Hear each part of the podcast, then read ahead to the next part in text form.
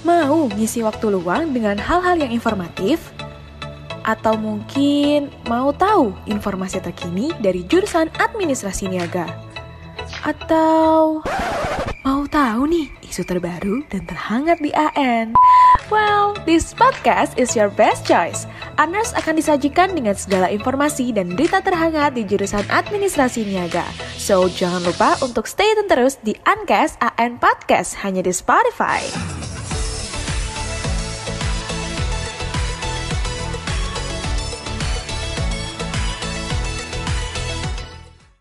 Aners, kembali lagi dengan Ankes AN Podcast di volume ketiga.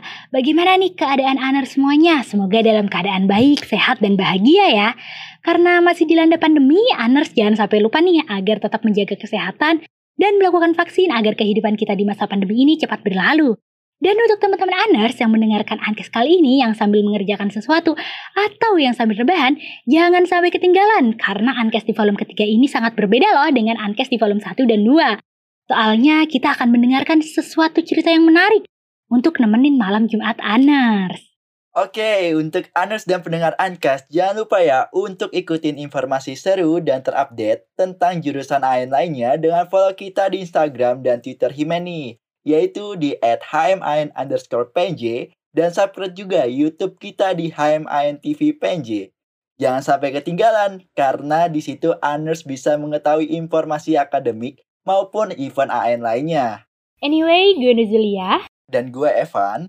Selain kita berdua, kita ditemani Tania yang akan membawakan info niaga yang menyajikan info penting seputar AN. Lalu ada apa aja sih sekarang di AN? Yaps, langsung aja. Ini dia info niaga.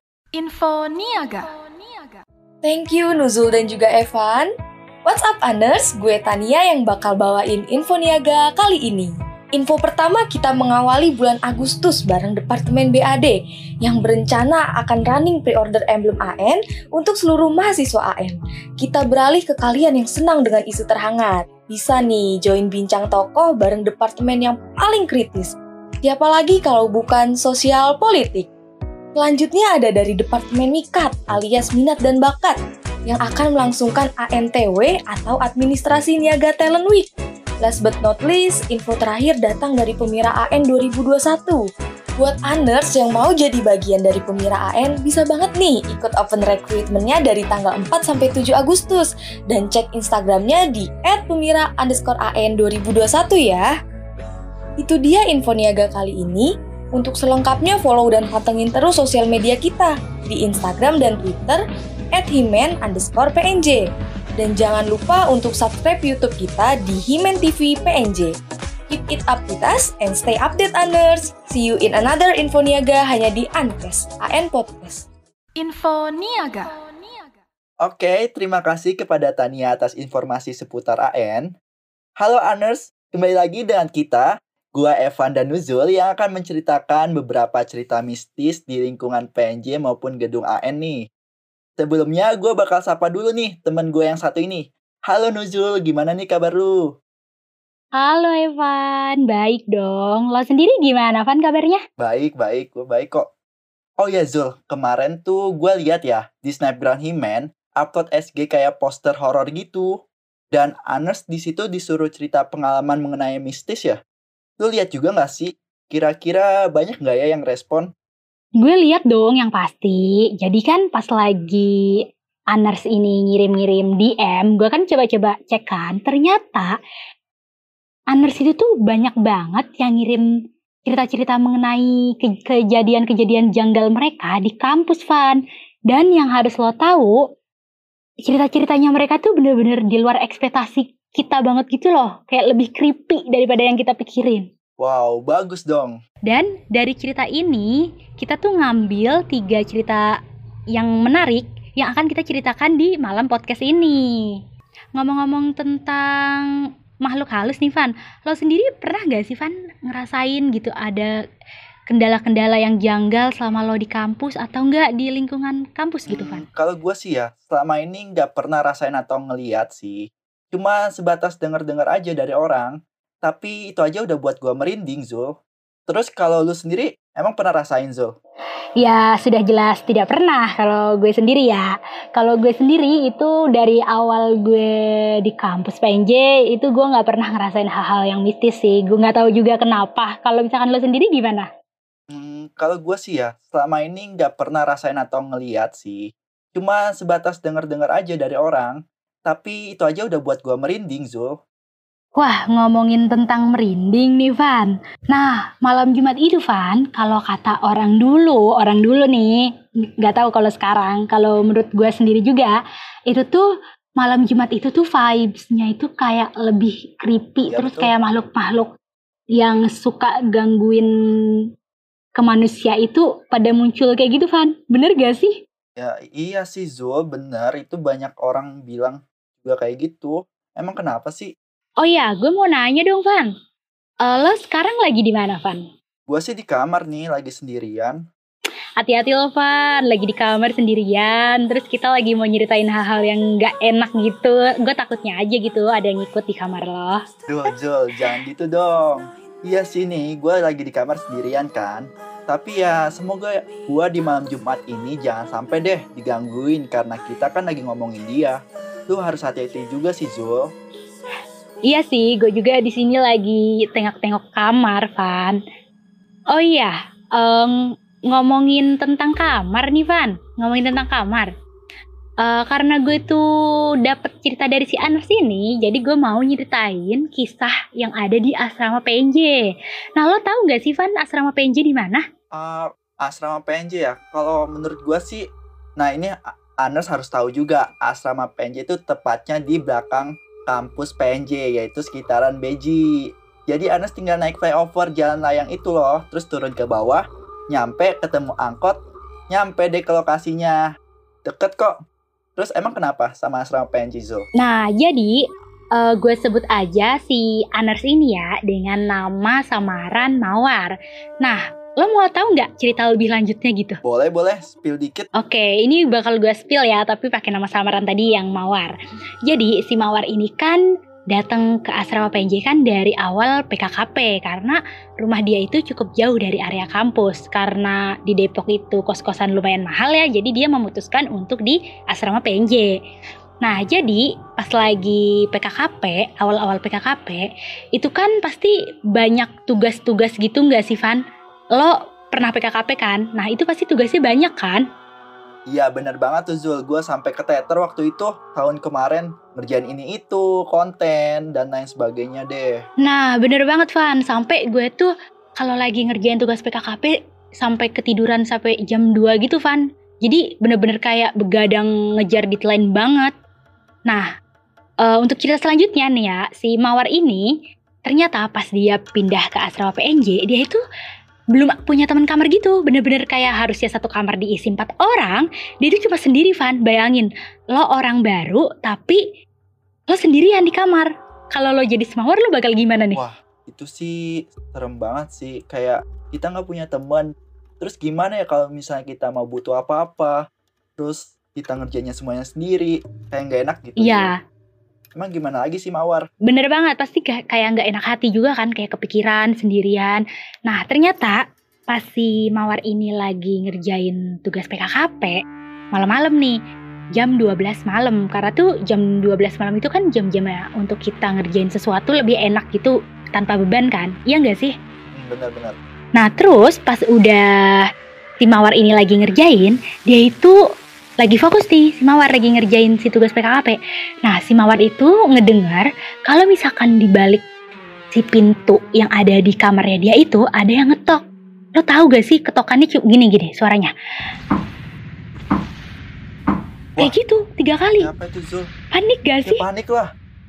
Malam-malam nggak ada orang dan pastinya udah sepi banget kan. Nah dari situ karena si Mawar ini mencoba over nggak mencoba untuk overthinking, positive thinking gitu kan. Nah si Mawar ini tuh masih ngediemin si makhluk ini. Dia nggak tahu apakah itu orang atau atau apa.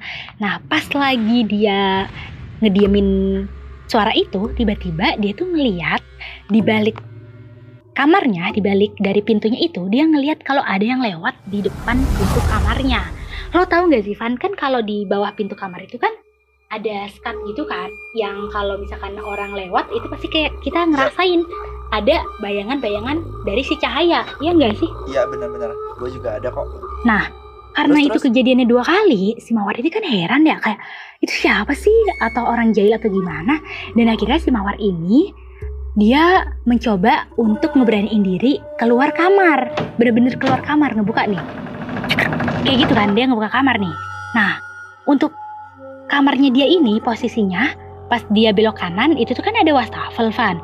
Nah pas dia ke wastafel dia itu ngedenger ada suara air.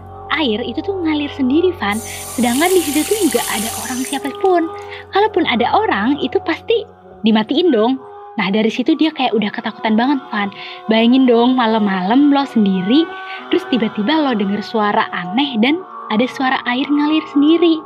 Bakal gimana Van? Iya sih, gue jadi dia sih bakal takut banget lah. Pasti bakal minta ke orang atau teman kita lah sebelahnya.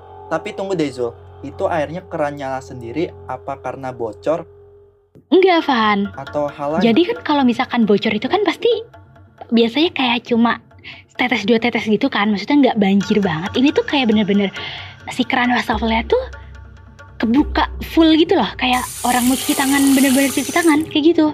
Dan bener-bener gak ada orang di situ, Wah iya ya. ya kan? Siapa lagi coba kalau bukan? Tetet. Ya kayak gitu deh. ya. Nih, terus ngomongin tentang astral PNJ nih.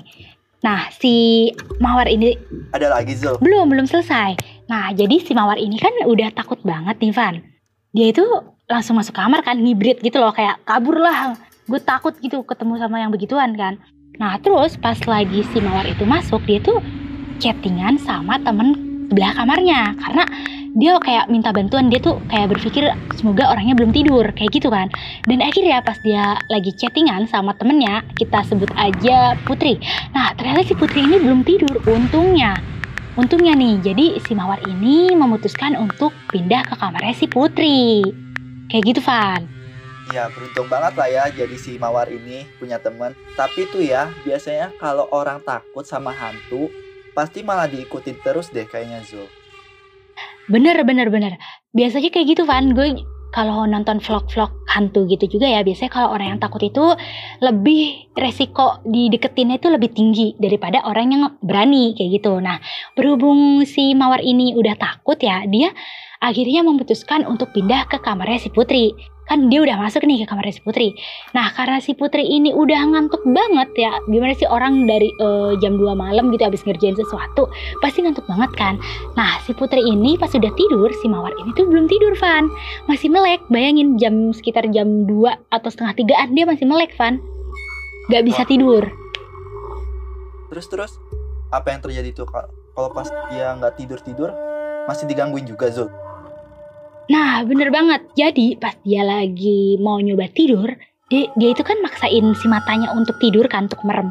Ternyata pas dia lagi tidur, mau mencoba tidur, dia itu ngerasa kalau misalkan di kamarnya dia yang bener-bener tadi gak ada orang sama sekali dan udah kekunci, dia itu ngedenger kalau misalkan di kamarnya dia itu ada suara sama banget kayak pas lagi dia ngerjain di kamarnya. Wah asli sih. Siapa coba Van kalau misalkan siapa kayak gitu? coba? Kan kita tahu kalau kamarnya itu nggak ada orang dan itu udah ditutup pintunya. Dia pindah kan di kamar si Putri ini. Makanya Wah wah wah. gue juga nih ya, gue baca dari CDM-nya si Mawar ini tuh kayak, aduh gue nggak berani deh kalau misalkan malam-malam kayak gitu kan. Creepy banget Nah, Zul. terus ada cerita lagi nih Van, lo mau tahu nggak masih di asrama nih? Apalagi tuh beda lagi. Ceritanya sedikit beda, tapi masih sama-sama di lantai dua. Oke, gue ceritain nih ya Van, lo harus banget sih dengerin ini. Jadi eh, si Mawar ini kan dia punya temen. Nah temannya itu ada di depan. Jadi tuh si kamarnya si Mawar, terus ada koridor. Nah di depan koridor ini itu ada kamar lagi. Jadi bener-bener depan-depanan gitu. Nah jadi pas lagi si Mawar itu lagi malam-malam ini kejadiannya masih sama malam-malam. Nah si Mawar ini kan lagi buka sosial media ya namanya malam-malam kadang seumuran kita tuh kan kayak gabut gitu kan buka sosial media atau enggak nonton TikTok, scroll TikTok kayak gitu kan. Nah, ternyata pas lagi dia asik sendiri si Mawar dia tuh ngedengar di kamarnya depannya kita sebut aja namanya Cila ya, si Cila. Jadi si Mawar ini ngedenger kalau misalkan di kamarnya si Kila ini ada suara orang nggak tahu orang atau apa ya. Awalnya dia pas belum ngebuka pintu dia tuh ngedenger kalau misalkan ada yang lagi nangis sedih banget. Kayak kayak merintih kesakitan depresi kayak gitu Van. Bayangin Van. Aduh. Itu si Kila itu emang kayak gitu orangnya, suka Nah, sedihan. Makanya dari itu kan si Mawar heran kan selama dia kenal sama si Kila di asrama itu Gak pernah tuh ngedenger suara kayak gitu. Dan akhirnya karena si Mawar ini takut si Kila ini kenapa-napa Jadi si Mawar ini memutuskan untuk nengok nih ke kamar si Kila. Ternyata pintunya itu gak dikunci kan? Dia nyoba masuk dan lo harus tahu Van pas si Mawar ini masuk si Kila lagi ngapain dulu Van Keserupan nih, jangan-jangan. Iya bener si Kila ini kesurupan dan kesurupannya itu dimasukin sama makhluk halus penunggu situ yang bener-bener itu dia itu kayak lagi kesakitan, lagi sedih, lagi depresi. Bayangin malam-malam di di Mawar ini ngeliat orang kesurupan, panik gak sih? Wah parah sih itu. Ngeri sih Zul. Kita juga nggak tahu, nggak bisa buat apa-apa juga kan. Terus itu mereka cuman berdua. Pas lagi si Mawar ini nengok si Kila, dia teriak dong, kayak teriak, tolong kayak misalkan, tolong, tolong, tolong, pokoknya kayak minta bantuan gitu loh. Karena kan ki- kita berhadapan bukan sama manusia doang kan, sama makhluk halus itu. Nah ternyata pas lagi si Kila nyoba nyadarin, si Mawar ini nyoba nyadarin si Kila, itu tuh tiba-tiba si Kila itu kayak ngebuat refleksi, ngebuka si jendela kamar lantai dua dan nyoba untuk lompat dari lantai dua. Bayangin Van, orang lagi kesurupan kan gak sadar diri ya, tiba-tiba mau loncat dari lantai dua. Oh tapi itu lantai dua kan langsung ke bawah gitu ke bon atau ada kayak lantai lagi. Jadi si kamarnya si Kila ini kalau misalkan ada barang atau sesuatu yang jatuh dari lantai dua ini, itu tuh langsung bener-bener jatuh ke aspal paling bawah gitu, langsung jatuh aja gitu ke tanah. Jangan sampai sih si Kila itu jadi korban. Terus terus gimana lagi? Dia ditolongin kan sama si ini Putri. Iya karena si karena si Mawar nih, Mawar bukan si Putri. Oh Jadi, si Mawar ya. si Oh. Mawar ini karena si Mawar itu khawatir sama si Kila akhirnya si Mawar ini nahan tuh ya kali orang mau loncat dibiarin aja kan enggak kan pasti nah itu kan si Mawar ini udah nyoba untuk nahan-nahan si Kila kan dan lo harus tahu Van pas si Mawar ini nyoba nahan kakinya si Kila kakinya itu bener-bener kayak dingin kayak lo dimasukin ke es batu dingin banget kan terus kakinya itu bener-bener keras banget kayak nggak lemes untuk ditarik itu kayak seolah-olah si Kila ini nggak mau turun dari di tempat itu Van Hmm, gitu. Tapi kan harus diturunin juga kan. Tapi si uh, Kilanya ini udah turun atau gimana? Nah, akhirnya pas lagi si Mawar ini teriak-teriak kan dari kamar si Kila, teman-teman asramanya kan pada datang tuh kayak panik ada apa sih ada Ya apa sih? pasti rame lah Dan- di situ ya. Eh, dari petugas ya pasti dong pasti rame banget. Nah, te- terus si petugas asrama itu ada yang datang ke kamar si Kila untuk ngebantu si Kila ini biar nggak jadi lompat dan akhirnya malam itu teratasi tuh si Kila akhirnya kesurupannya selesai dan ya begitulah pasti kalau orang habis kesurupan langsung kayak sakit gitu kan kayak yang udah lemes banget gitu kayak udah nggak punya energi kayak gitu. Ya kebanyakan kayak gitu sih Zul emang. Terus ini nih Van, gue masih ada satu cerita lagi nih masih dari asrama PNJ. Tepatnya juga lantai dua lagi nih Van. Kayaknya lantai dua langganan banget ya Van. Kalau misalkan soal per Iya ya apa jangan-jangan jangan-jangan apa tuh Van? ya jangan-jangan makhluknya berasal dari situ semua. Nah, Emang kenapa lagi? jadi gini, gue mau gue ada cerita lagi nih masih dari asrama PNJ yang tadi. Nah jadi eh, ini tuh kejadiannya ada di kamar paling pojok Van masih di lantai dua kan tadi. Nah jadi kita sebut aja namanya Denis. Nah si Denis ini kan punya kebiasaan malam-malam itu tidur dengan keadaan dia itu ngebuka jendela Van. Terus pas udah nge- ngebuka jendela si Denis ini tidur dalam keadaan lampunya mati. Jadi kayak gimana ya Van? Lo bayangin lo tidur jendela kebuka terus eh, lampunya mati terus angin dari luar itu kan masuk ya Van? Kayak gitu Van. Lo Oh, coba iya, rasain iya. deh Van. hawa hawa, hawa malam tuh sebenarnya nggak bagus ya Zul. Beda banget sama hawa pagi ataupun hawa siang. Bener bener bener Buk. Selain hawanya nggak baik untuk badan, gue tuh takut Van. Soalnya kan kalau malam-malam itu kan makhluk-makhluk yang nggak ki- nggak bisa kita lihat ya, itu kan bisa aja gitu kan kayak langsung masuk gitu ke kamar. Ya nggak sih? Gue takut gitu si Dennis ini Iya kenapa-napa. benar-benar banget. Kan Ya, kelihatan bener kan banget. kita mana Nah. tahu.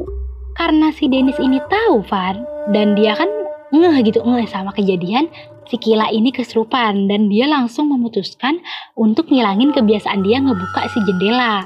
Nah pada malam itu kan dia langsung kayak nutup pintu gitu kan nutup nutup si pintu jendela itu kan dan akhirnya dia nyoba tidur dan lo harus tahu Van pas si Dennis ini mau tidur dia itu ngerasain kalau misalkan pas lagi dia merem dia itu kayak dipantau sama makhluk lain dari si jendela itu.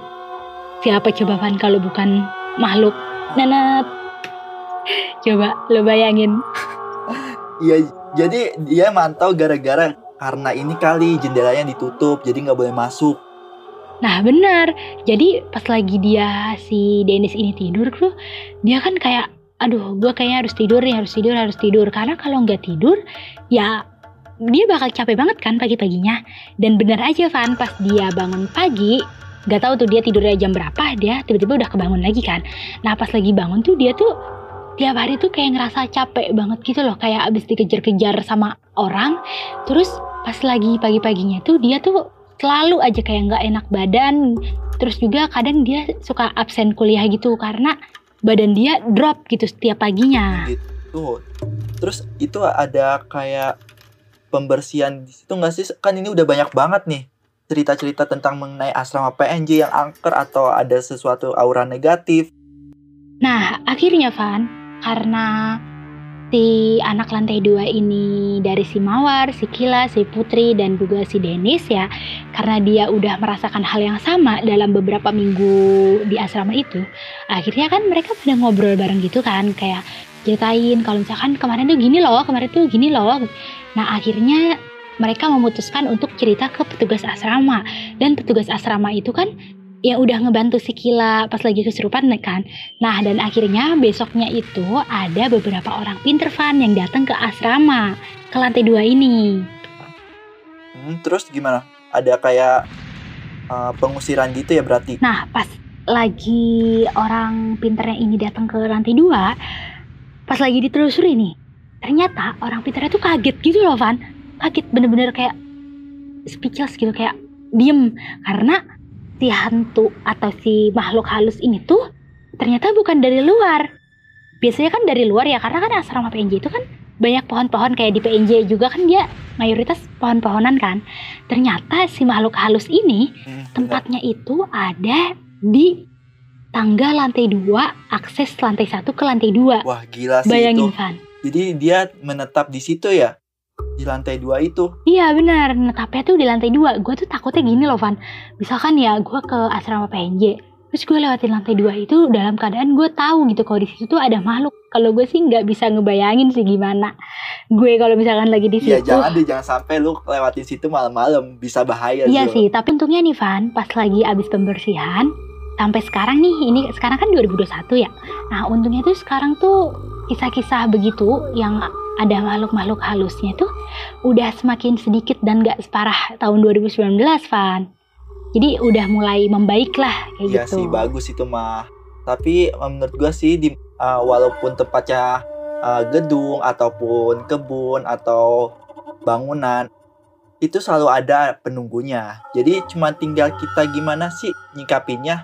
Bahayanya tuh semakin kita takut, energi mereka bakal lebih kuat terus berani gitu Zul. Bener bener bener. Jadi kalau misalkan dari DM yang gue baca nih ya mengenai asrama PNJ dan yang udah kita rangkum tadi, cukup sekian Van. Nah kalau misalkan dari lo sendiri gimana Van? Lo dapet cerita apa nih dari teman-teman Aners? Boleh dong spill, gue juga Ya, penasaran. eh, sekarang nih gue kemarin sempat baca juga dari DM-an beda dari asrama PNJ tadi. Gue dapetnya di sekitaran gedung AN nih, di sekitaran Pusgiwa gitu. Jadi ini kronologinya tahunan 2019. Tahunan lu nih Zul. Weh, kayaknya tahunan gue banyak banget loh Van yang ngerasain hal-hal kayak gitu ya.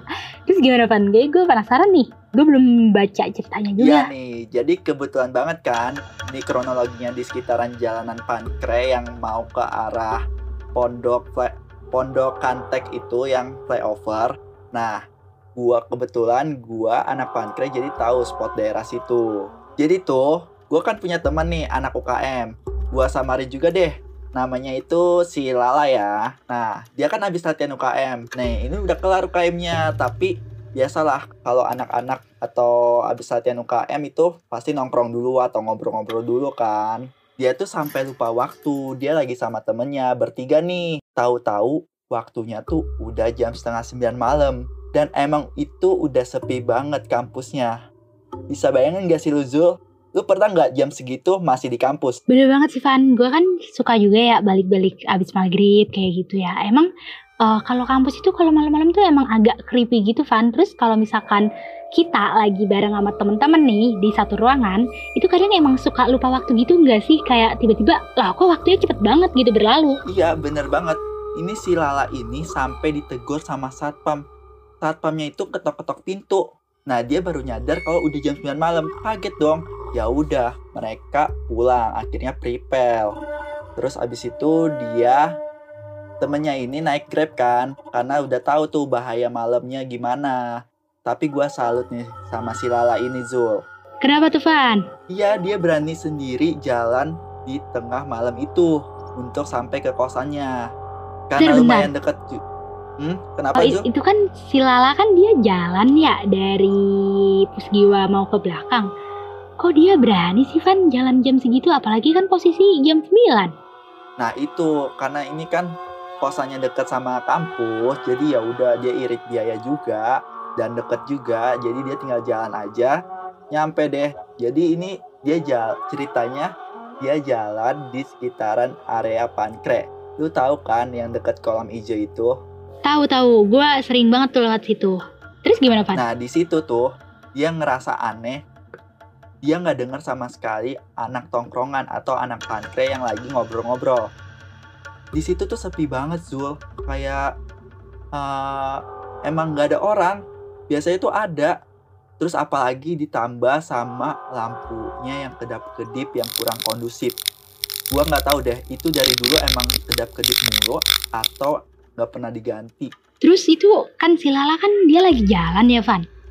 Terus kalau misalkan gak ada anak pankre, gimana ya kalau misalkan gue jadi si Lala sih? Gue mungkin udah puter balik mending naik grab sih Van. Terus gimana Van? Iya, kan ini di Nah, habis itu di kolam hijau ini kan otomatis mata kita tuh tertuju sama pohon gede yang di arah jalan tol itu ya. Nah, kita pasti bakal tertuju ke sana dan samping-sampingnya kan pohon gede. Lu bisa bayangin gak sih? Itu serem banget. Dan itu malam-malam jam 9 dengan lampu yang agak redup-redup sedikit gitu. Pas dia ngelewatin kolam hijau, terus jalan lurus ke area pankre, jalanannya kan turunan tuh.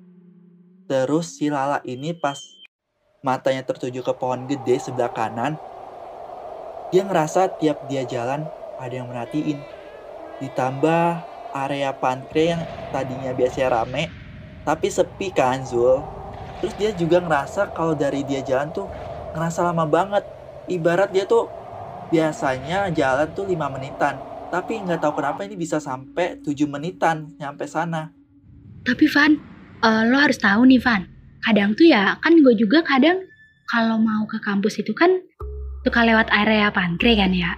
Kadang kalau jam 8 aja ya, area-area situ tuh kadang suka serem gitu loh Van. Kayak bener-bener kayak sepi orang, kayak jarang aja gitu yang lewat situ. Terus gimana Van? Iya, nah dari situ hawanya juga makin panas dingin pokoknya. Terus dia dari ngerasa begitu, dia baru kepikiran nih pas udah mau sampai pondok eh, pendopo yang di dekat teknik itu, dia harus ngelewatin flyover jalan layang yang katanya sih di daerah situ ada hantu merah. Lu tahu nggak di situ ada cerita yang beredar? Tahu tahu, gua gua kan suka makan di daerah di, di daerah Beji kan ya. Nah dari kata orang-orang Beji, emang di si flyover ini tuh emang suka ada hantu merah gitu. Nggak tahu hantu merah atau pokoknya makhluk-makhluk yang nggak bisa kita lihat lah. Nah biasanya tuh makhluk-makhluk halus yang ada di situ tuh suka ngeganggu orang-orang yang lagi naik motor. Nah, naik motornya itu kan kalau misalkan PNJ kan dia aksesnya kan ditutup jam 9 jam 10-an kan. Nah, apalagi gue ngebayangin ini si Lala ini jalan kaki sendiri jam 9 malam. Gue takut aja gitu Van dia ketemu sama si makhluk itu.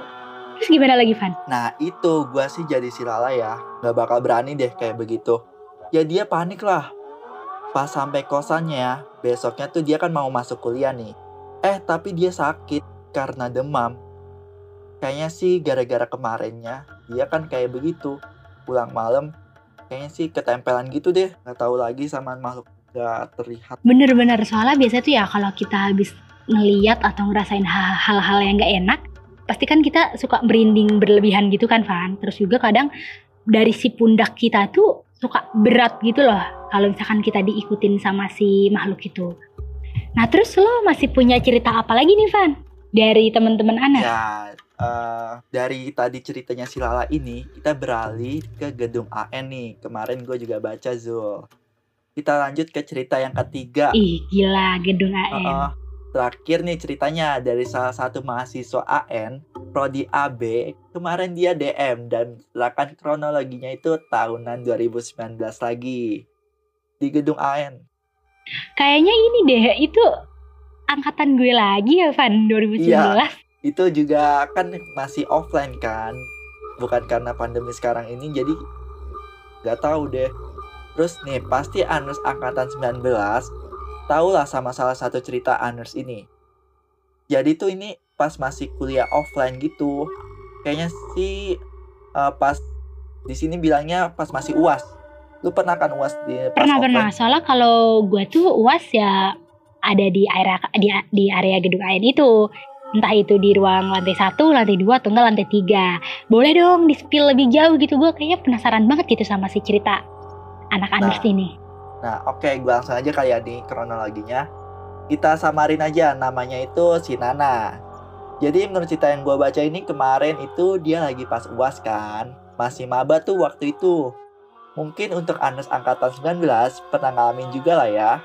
Jadi karena itu lagi UAS Jules, selesai jam pertama, itu pasti mahasiswa lagi nunggu tuh buat masuk ke jam kedua.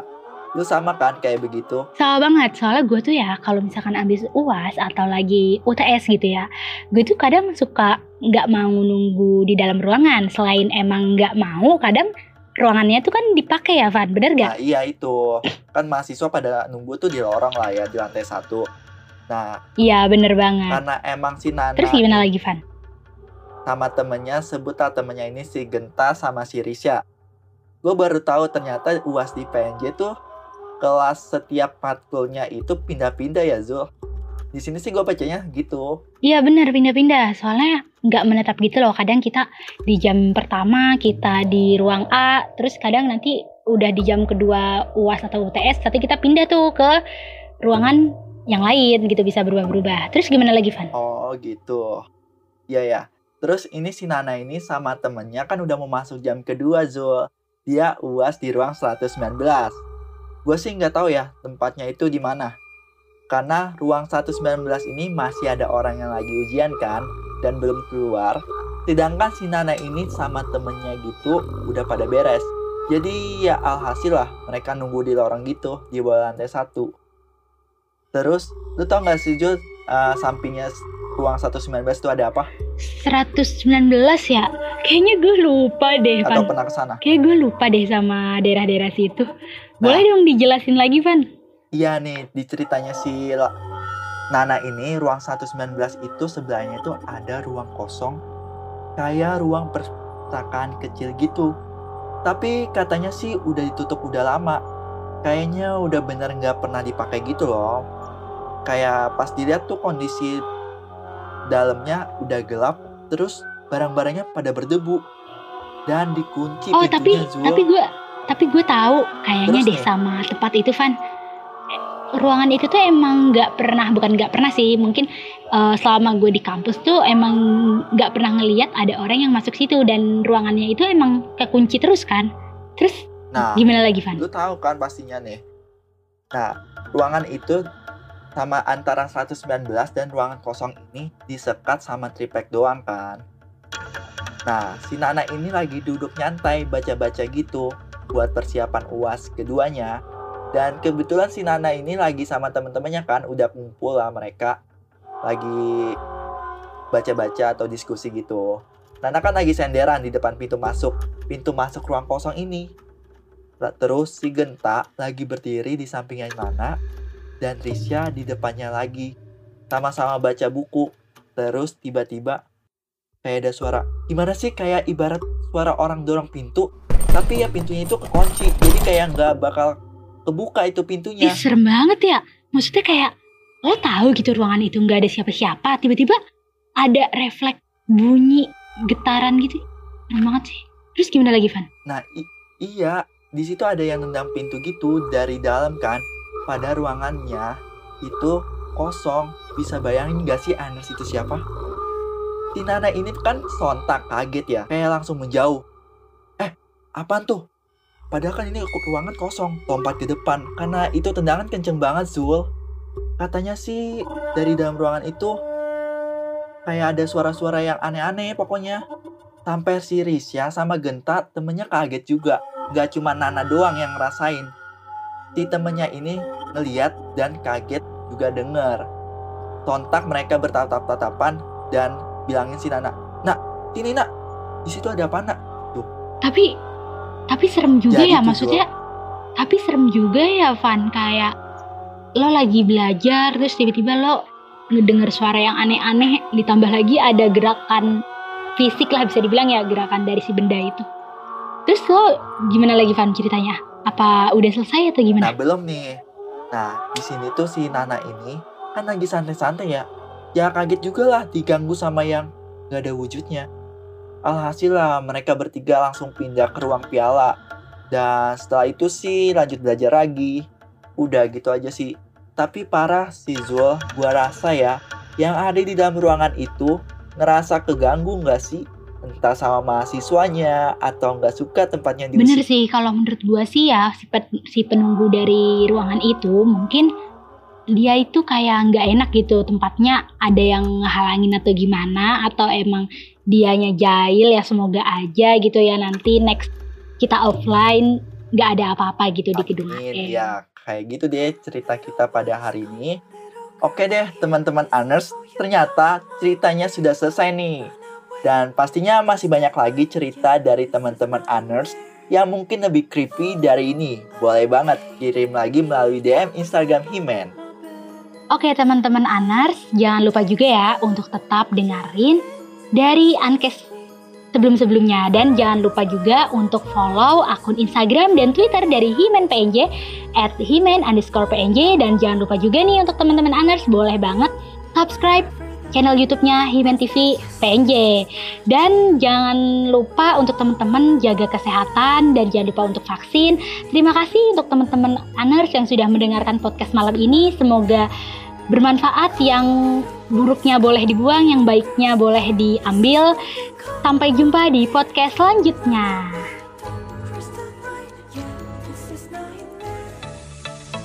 Mau ngisi waktu luang dengan hal-hal yang informatif? Atau mungkin mau tahu informasi terkini dari jurusan administrasi niaga? Atau mau tahu nih isu terbaru dan terhangat di AN? Well, this podcast is your best choice. Anars akan disajikan dengan segala informasi dan berita terhangat di jurusan administrasi niaga. So, jangan lupa untuk stay tune terus di Ancast AN Podcast hanya di Spotify.